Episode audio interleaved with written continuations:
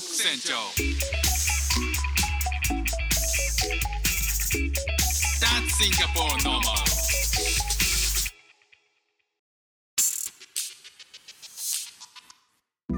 どうも副船長です。シンガポールで3歳と4歳の息子の子育てをしている主婦です。イラストに挑戦したり歌を歌ったり英語学習のことだったり海外生活で面白いと感じた日本との文化や価値観の違いそこから改めて感じた日本のすごいところなんかをお話ししております。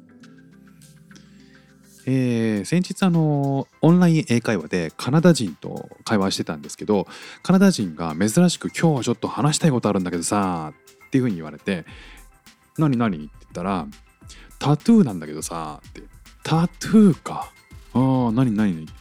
日本だとさ相当厳しいらしいじゃん」って言うんですよ。そっかでも確かに海外の人からするとえーこんなに厳しい国ってなかなか少ないのかもしれないですよね。えーなんかねあのその彼が言うには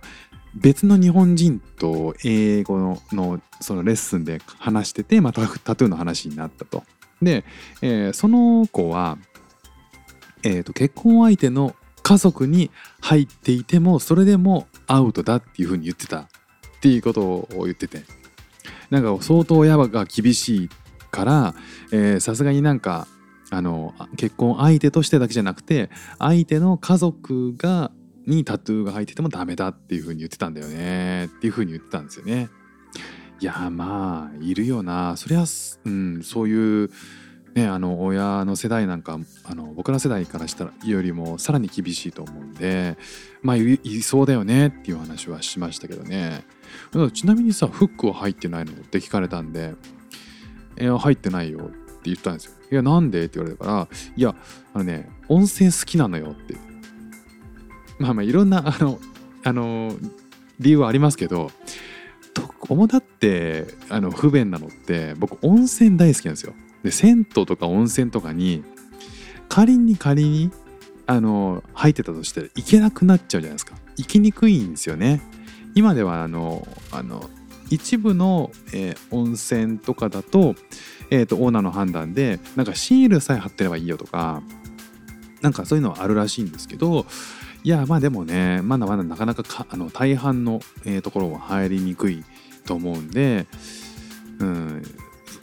温泉が好きだからねっていうのとまああの根本的に痛いの嫌だからっていうっていう話をしましたねだからもうピアスすら開けてないんですよ痛いの嫌だから。っていうことでねあのた、えー、とタイトルにあるのはあの入れ慣れてるっていう僕が入れ慣れたわけじゃないんですよね。あの見慣れたんですよ。えーここシンガポールではかなりの人、えーまあ大半っていうわけじゃないですけどかなりタトゥー入ってる人見るんですよねシンガポール人であっても。で年配の人でも結構入ってる人いるんですよね。しかもわりかし大きめで入ってたりするんですよ。でまああのそのシンガポール人以外でも、えー例えばあの僕の友達がドイツ人で、えー、と2人友達のドイツ人いるんですけど2人とも入ってるんですよね。で、えー、とただそのサイズとしてはすごく小さくて、え1人は首の首に入ってたかな、まあ、すごいちっちゃいんですけど親指の爪ぐらいの大きさで、えー、ともう1人はあの女性で、えーさっきの男性なんですけどもう1人は女性で指のなんかリングみたいな感じで入ってるんですよね。あとはなんかえっ、とあれ足の足首にも入ってたりするんですよ。でなんか2人いて2人とも入ってるってすごいなと思ってドイツのそのタトゥー事情を調べたんですけど実はね、えードイツでは国民の20%以上つまり5人に1人は入れてるらしいんですよね。めちゃめちゃ入ってる。でねえっ、と調べると20代では47%ってほとんど半分半分の人がタトゥー入ってるらしいんですよ。で30代では 33%40 代では 28%50 代では17%っていうのが、えー発表されてた、えーこれは2019年のの、えーと記事だったんですけど。日本はちなみにねタトゥー入れてる人の割合っていうのは2%ほどっていうふうに言われてますけどね。まあそのドイツはね、まあ、なんでそんなにすごいのあの、えー、タトゥーが一般的なのかまあいろんな理由があるんでしょうけど、えー、例えば連邦大統領の夫人ご夫人も自分が入ってることを公にしていたまあそういうねあの国を代表する、えー、ような人公人でも入ってるっていうことを一般的にするってあの公にするっていうぐらいなんでまあ、えー、普通のことなんでしょうね。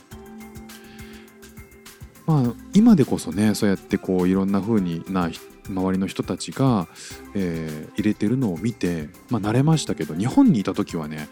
たとえそれがすごい小さいものであっても見たらうわって思いましたね。うわーなんえ大丈夫？海外色強そうとか思想強そうだなこの人とかって勝手に思ってたんですけど今となってはね身近にこれだけ増えてくると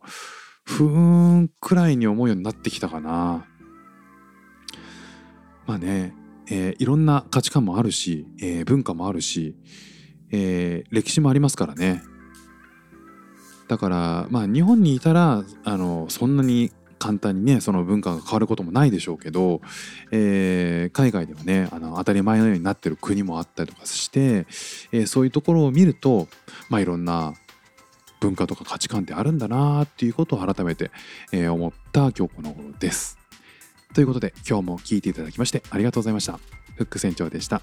じゃあまたね。